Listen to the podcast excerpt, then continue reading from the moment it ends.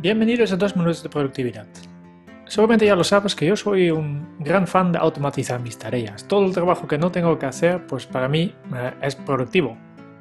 Y esto es lo que quiero enseñarte en, este vídeo de dos minutos de productividad, cómo crear filtros en Gmail. Y una de las maneras de hacerlo es mediante las reglas de correo, o filtros de correo como, eh, como se llaman en, en, Gmail, ¿no? Como ves, estoy en, en mi bandeja de entrada, en, en la carpeta de recibidos de Gmail, y para crear filtros voy a la configuración. Y dentro de la configuración abro la pestaña filtros, aquí, y como ves mm, todavía no tengo ningún filtro configurado, pues vamos a crear un filtro nuevo. En esta pantalla puedo especificar los criterios que tiene que cumplir el mensaje para aplicar la, la regla o el filtro, ¿no? Yo quiero aplicar esta regla o este filtro a todos los mensajes que vienen de, un, de una dirección de email o han sido enviados a una dirección de email.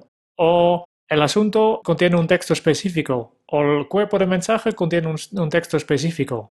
O a todos los mensajes que contienen archivos adjuntados. E incluso puedo especificarlo por tamaño. En este caso, lo que quiero hacer es filtrar por remitente todos los mensajes que vienen de yeruna.canasta.es. Voy a aplicar este filtro. Y vamos al siguiente paso para especificar qué es exactamente lo que hay que hacer. Y aquí otra vez tengo varias opciones, ¿no? Por omitirlo, archivarlo directamente, puedo marcarlo como leído, destacar, por asignar etiquetas, reenviarlo a otra persona, eliminarlo, marcarlo como importante, no importante, marcarlo, no marcarlo como spam, etc. ¿no? En este caso lo que quiero hacer es marcar estos mensajes como importantes.